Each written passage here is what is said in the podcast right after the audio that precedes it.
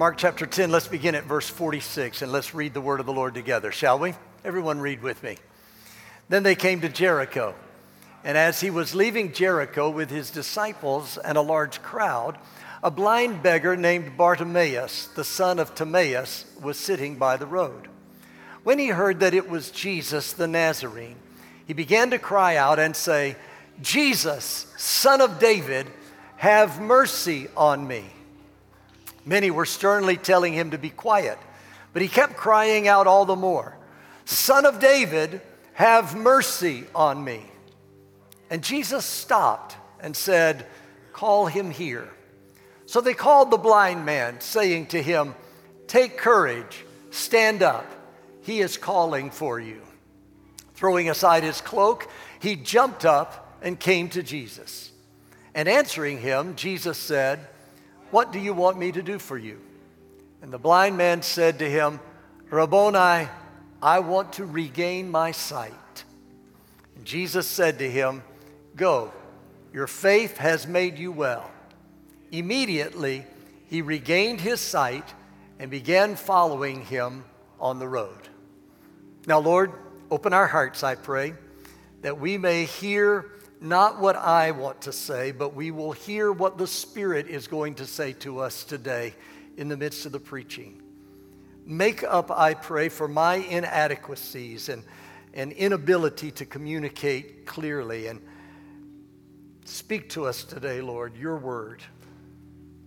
Lift up other life giving churches, and I pray blessing upon them. And I pray for our loved ones not yet walking in right relationship with you. I pray especially for sons and daughters, Lord, that have wandered from the faith. And I ask that you will draw them back to you so that not one of them will be lost. I pray these things in the only name that matters, the matchless name of Jesus. Amen. You may be seated.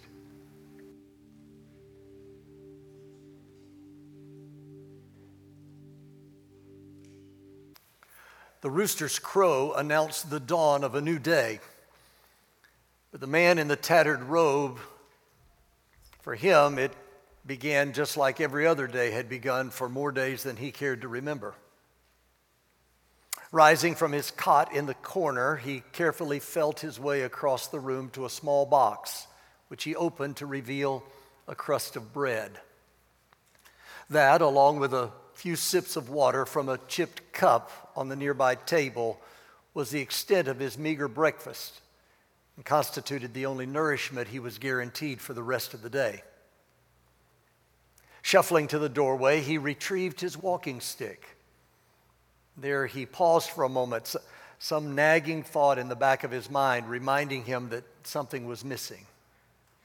Ah, of course, his cloak he mustn't forget his cloak. This long white garment with big red stripes had been issued to him by the Roman government, and it was the symbol of his legal license to beg. When people would walk by him as he sat with his hand outstretched, asking for assistance, the cloak assured them that he had a right to be there. Not only did that cloak identify him as legally permitted to beg, it also served as a blanket to keep him warm during the cold nights. When stretched out on the ground in front of him, it was the place people tossed coins. The cloak kept them from bouncing and rolling away to get lost in the sand. In those days, the good Jews on the way to Jerusalem would travel several miles out of the way to avoid having any contact with the Samaritans. They would cross the Jordan, go around by Petra, and then cross the Jordan again over by Jericho. From Jericho, they would take the steep road up to the city of Jerusalem, some 18 miles away. And the city fathers or the Chamber of Commerce took visitors around to see the sights of Jericho. They steered them away from this particular stretch of road. The presence of a man in a tattered robe with a beggar's cloak rattling his tin cup and begging for assistance was not the image they wanted to promote for their fair city of palms. It was on this road outside of Jericho that Bartimaeus positioned himself for his daily routine of begging. Now, as we walk through this story, I want you to first of all see the desperation of this man. The story begins in verse 46. Then they came to Jericho, and as he was leaving Jericho with his disciples and a large crowd, a blind beggar named Bartimaeus, the son of Timaeus, was sitting by the road. It's interesting to me that when Mark identifies this man, he gives his condition before his name. And even then, he doesn't really call his name. See, Bartimaeus isn't really a name.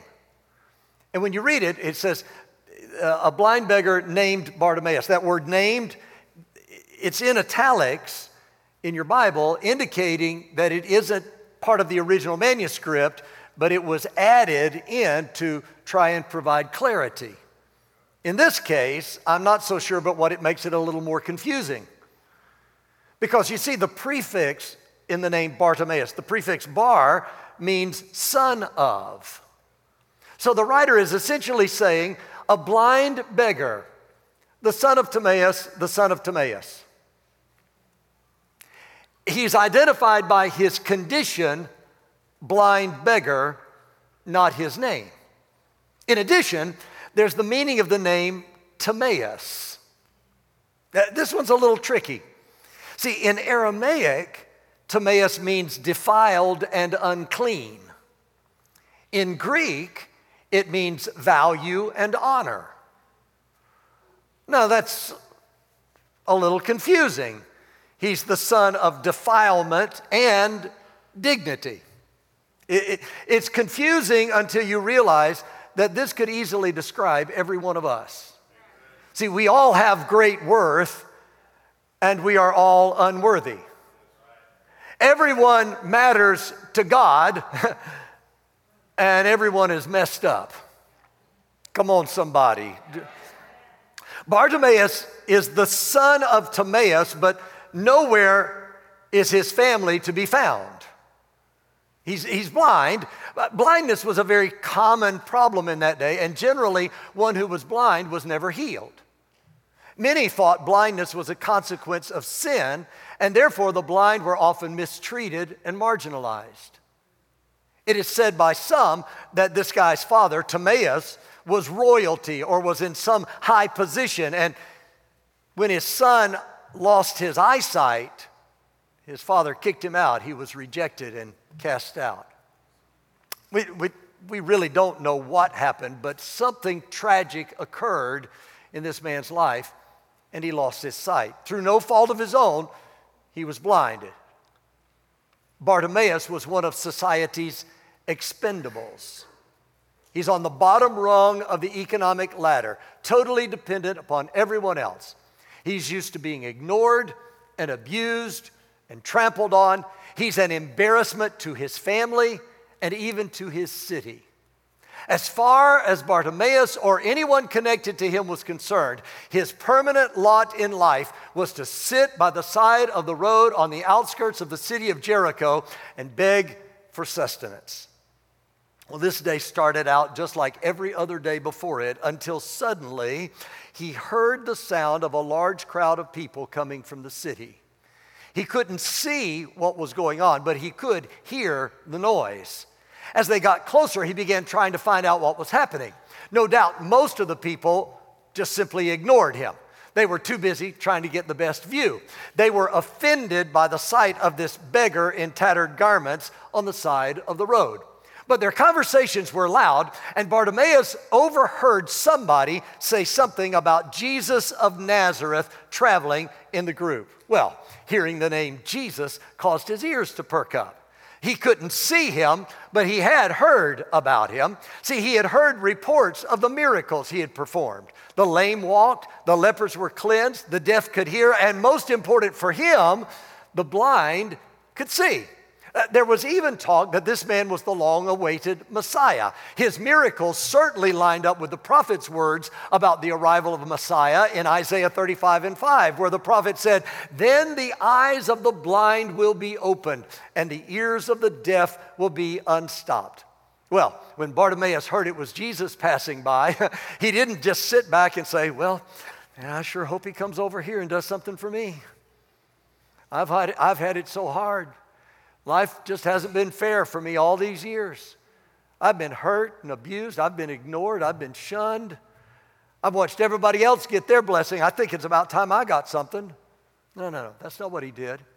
This was his chance for a change, and Bartimaeus seized the opportunity. And notice he didn't stop to compose a traditional prayer. He didn't think about whether or not people would appreciate his outburst. He didn't care if he caused a scene. He was a desperate man, and the only help he could ever hope to get was about to pass him by, but now was his chance. And I want you to understand, he didn't need a preacher to preach him happy. And he didn't need a choir to sing him happy. And he didn't need a deacon to pray him happy. And he didn't need a hymn of preparation or invitation. All he needed to know was that the living word of God was near. He didn't have sight, but he had a voice. And with a cry born out of desperation that began somewhere deep within, he lifted up his voice and shouted, Jesus, Son of David, have mercy on me. Notice what he wasn't saying. He wasn't saying, hey, look here, Lord, I've got some good qualities. I have a lot to offer. You, you could really use a guy like me on your team. Do yourself a favor, Lord. Come over here and you won't regret it. No, no, no. His was an anguished, desperate cry. Oh, Lord, I'm messed up. I need mercy. This is personal. Have mercy on me. I heard about what you did for others, but I'm the one in need of your mercy. I'm the one needing help. It's me, oh Lord, standing in the need of prayer. Savior, Savior, hear my humble cry. While on others you are calling, oh, do not pass me by. I want to say something to somebody that's in a desperate situation right now. Maybe it's time for you to do something besides complain about your limitations. I, am not trying to be ugly, I'm not being harsh, but maybe it's time to just stop complaining about your limitations. See, here we have a nameless, blind beggar desperately crying out for mercy. And I want to tell you, you don't have to have a good name to call on the great name. You don't have to have good credit for him to hear your cry. You don't have to be morally perfect to call on his name. You don't have to be a Bible expert to call on his name. You don't have to come from the right family to call on his name. The prophet Joel said it, both Peter and Paul quoted it Whosoever shall call on the name of the Lord shall be saved. So when you're desperate, call on his name. When your resources are depleted, call on his name. When the prognosis is grim, call on his name. When everyone has forsaken you, call on his name. When the last ray of hope has disappeared, call on his name. I'm talking to some people who are kind of like that beggar. You're sitting by the roadside of life, desperate for help, desperate for change, but you don't have the power to change. What's missing in your life when you don't have the power to change isn't a personal trainer. You don't need more protein in your diet. Your primary need is not external power, it's internal power. See, you have mountains in your life that muscles can't move. You have problems in your life that arms can't lift and legs can't bear. You don't need physical empowerment, you need spiritual empowerment. Can I just tell you, you don't need spiritual empowerment to go cut your grass, but you may need it to stop smoking grass.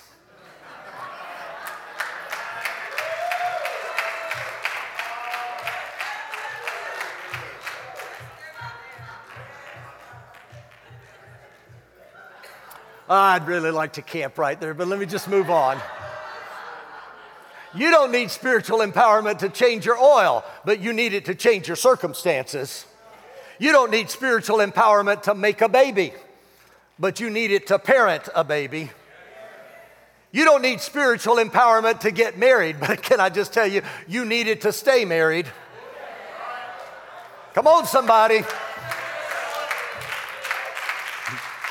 You don't need spiritual empowerment to fight, but you do need it to forgive. You don't need spiritual empowerment to talk, but you need it to speak grace into somebody's life. You don't need spiritual empowerment to pray, but you need it to have your prayers answered. You don't need spiritual empowerment to diet, but you need it to make it to heaven. I'm here to tell somebody today your condition doesn't have to be your conclusion. In your time of desperation, call on His name.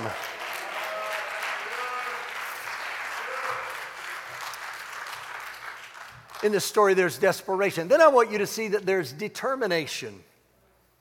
The Bible tells the reaction of the crowd to the desperate cry of Bartimaeus in verse 48. It says, Many were sternly telling him to be quiet.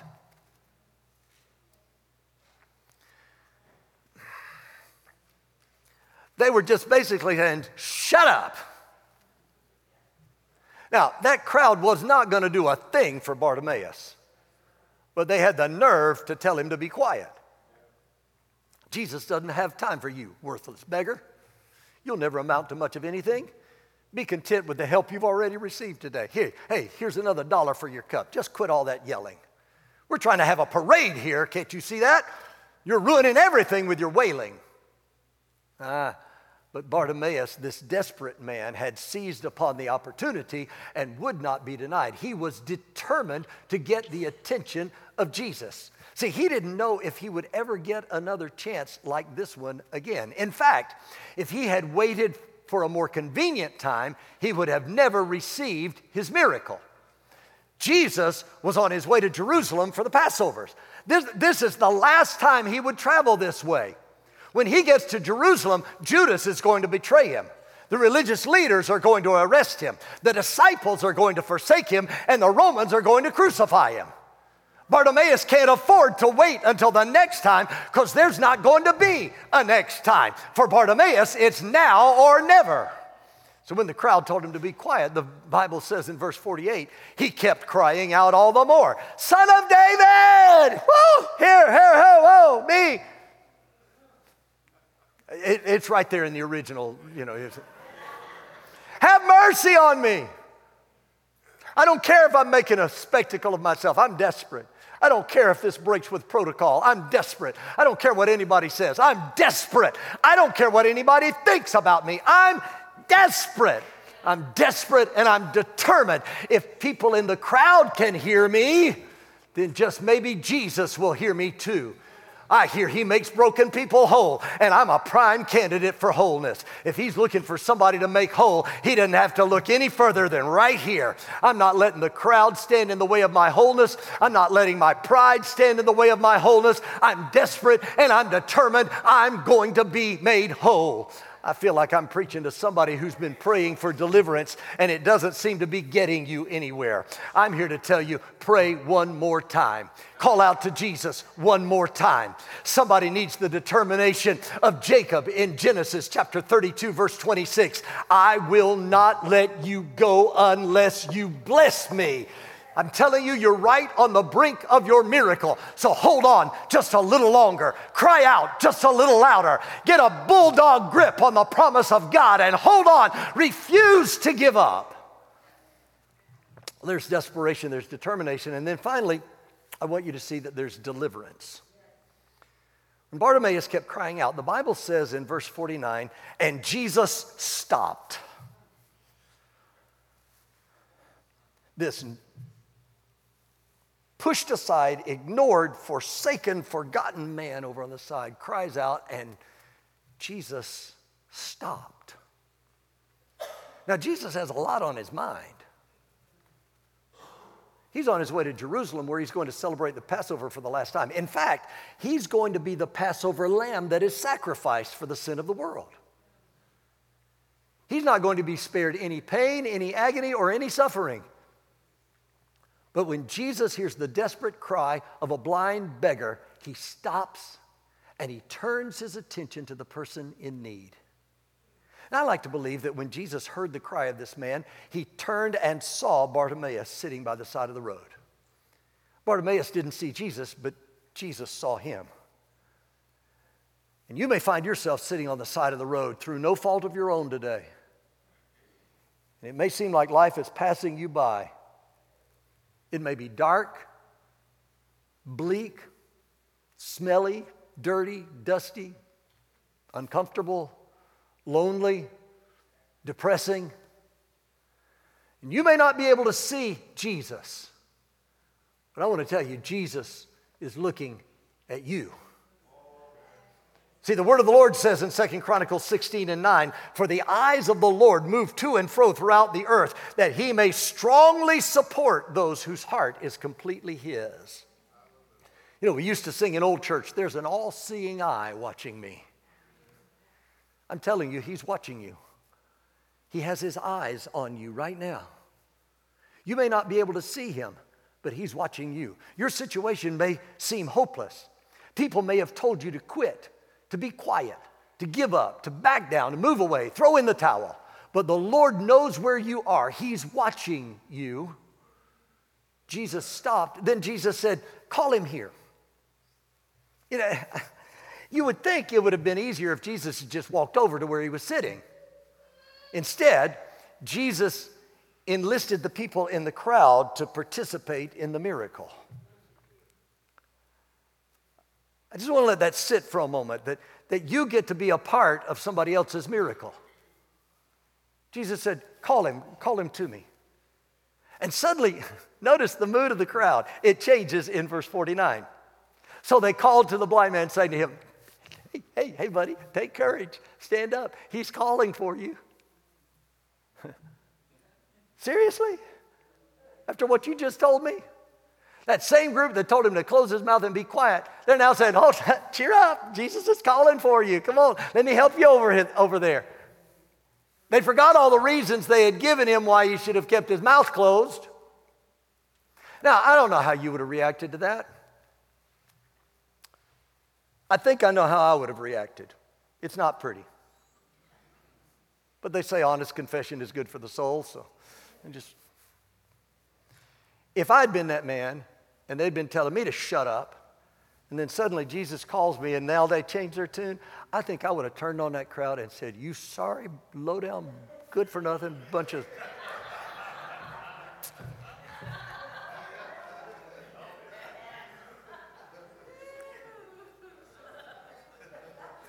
they wouldn't all been Sunday school words. Yeah, you were good until Jesus called me. Now you now you're good. I would have taken them to task, trying to keep me away from my audience with Jesus. Can I just tell you? Ignore the crowd. Ignore the crowd. Haters gonna hate. Don't resort to getting down to their level. You just keep your eyes on Jesus. And notice Bartimaeus didn't really wait for the crowd to help him. Verse 50 tells the response Throwing aside his cloak, he jumped up and came to Jesus. Uh, there's so much in that, that one verse, I, I hope I can unpack it for you the way I understand it. Because, see, if you're not careful, you'll just read past the part about him throwing aside his cloak. And if you just read over that and it's like, you know, he threw us and, and move on, you'll miss a very significant detail. He threw aside his cloak. Wait, this is his old identity. This is the trappings of his old life as a blind beggar. This is his security. This is what gives him the legal right to beg. This is what keeps him warm at night. I suspect there was probably some money in the cloak from the morning's begging. And he left all of that. He's, do you understand what he's doing here? He's banking it all on Jesus. He's throwing himself completely on Jesus. Uh, when Bartimaeus throws off his cloak, he's saying, Jesus is calling for me, so I'm not to need this anymore. Things are to be different from now on. I'm expecting things to change. I want to tell somebody today that expectation is the breeding ground for miracles. That's why I asked you earlier to turn to somebody and say, I'm expecting God to do something big. That's the breeding ground for miracles. When Jesus calls you, you don't have to be identified with the way you used to be any longer. When Jesus calls you, you don't have to trust the arm of the flesh. See, what Bartimaeus lacked in eyesight, he made up for in insight. He threw aside that cloak because he didn't want anything tripping him up on his way to his miracle. He threw aside his cloak because he didn't want to be wrapped up in the past. He threw aside his cloak because he wasn't planning on going back to the way it used to be. He threw aside his cloak because he had to let go of some stuff in order to embrace the blessing God had for his life. See, he knew that when he got to Jesus, his life would never be the same again. He knew that when he got to Jesus, he would never again need to use the things he used to use for survival. He knew that he was going to see and he would never need to beg again. The casting off of that cloak was a demonstration of faith and trust, and it became a proclamation of expectation that a miracle was on its way. The Bible says not only that he threw aside the cloak, but that he jumped up and came to Jesus. Have you ever wondered how he got to Jesus? He couldn't see him. For all their sweet words, I somehow don't think anybody in the crowd reached over and took him by the hand and led him to Jesus. I can't prove it from the text, but I suspect he got to Jesus the same way you will get to Jesus. He followed the sound of his voice. Jesus commanded, and Bartimaeus obeyed. And he, notice, he didn't make any excuse for his inability because what Jesus commands, Jesus enables. The master calls and Bartimaeus comes. The old paths are forsaken. He leaves behind the thing in which he trusted for so long in order to step into the realm of possibility opened by the command of Jesus to come. And notice when Bartimaeus gets to Jesus, and Jesus asks him in verse 51, What do you want me to do for you? I read that and I thought, That's the stupidest question. I mean, Think about it. Doesn't that seem like a strange question? Maybe not when you understand the context of the story. See, if you go all the way back to the beginning of the chapter, all the way back in verse 2, what do the Pharisees want from Jesus? They wanted to outsmart and trap Jesus. Later on in that chapter, when the rich man was asked that question, What do you want me to do? In verse 17, he wanted eternal security at minimum cost. In verses 35 and 36, James and John wanted to be the top officials in the kingdom bureaucracy. So a blind beggar coming before Jesus, he might have said, Well, you know, Jesus, I've fallen on some hard times lately, and, uh, you know, uh, um, the donations haven't been what they could have been, and I'd really like a couple hundred dollars extra to just get me, get me through the rest of the month. You think you could make a donation like that to my cup? That's what a lot of us would have asked for. Jesus, help me be a little more comfortable. Jesus, help me get by. Jesus, help me so just so I can make it for a few more days. Not this blind beggar. Uh-uh. He said in verse 51, Rabboni, I want to regain my sight. Now think about it. If he wants to regain his sight, that means he used to be able to see. He had lost something that he wanted back.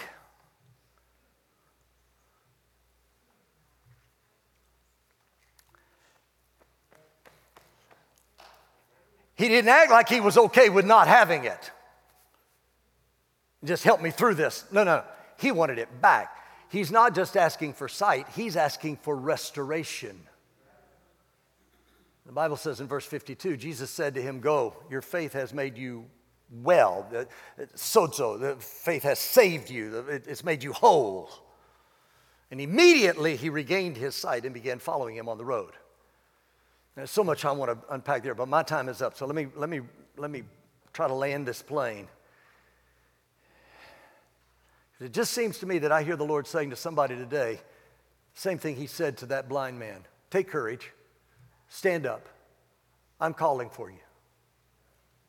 Can you hear him? Can anybody hear him? This probably isn't a message for everybody, but it is for somebody. It's for somebody who will hear the Master's voice calling for you to come. Take courage, stand up. Jesus is calling you. Somebody is ready to recover what's been lost. Somebody is ready to reclaim what the enemy has stolen. I want to say to somebody, it's time for you to reclaim your peace. It's time for you to reclaim your joy. It's time for you to reclaim your hope. It's time for you to reclaim your family. It's time for you to reclaim your dream.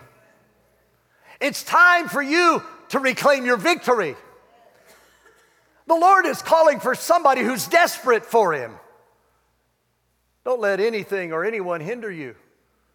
Lay aside your old paths, lay aside your pride, lay aside your past in order to embrace the possibility of a new tomorrow. Lay aside your fear.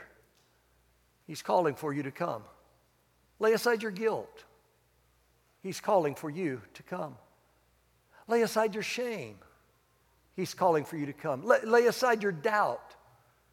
He's calling for you to come. Lay aside your old habits. He's calling for you to come. Lay aside your, lay aside your preconceived ideas of how everything ought to be accomplished. He's calling for you to come. Lay aside your old tattered garment of how it's always been. He's calling for you to come and experience how it's going to be. I want to know if I'm talking to anybody who's really desperate for the help of the Lord. And one of the reasons, there's a couple of things that keep us from really getting the miracle that God has for us. One is we don't want to throw aside the cloak. We want to try to hang on to it because that's our security, and we're not willing to just jump on Jesus totally. We want to hang on to something, and that's, that's our fallback plan. You know, in case, in case Jesus doesn't come through, I, I, I, got a, I got a backup plan. Well, that's not trusting Jesus. That's trusting yourself. You didn't want to hear that, but that's still true. So that keeps us away from the miracle. Second thing is, we're not really desperate. Yeah, we want Jesus to show up and help us, but you know, if he doesn't, we'll, we'll, we'll muddle along somehow. We've lost that sense of desperation that I've got to have Jesus. I've just got to have Jesus. He's the only one who can make this thing work in my life.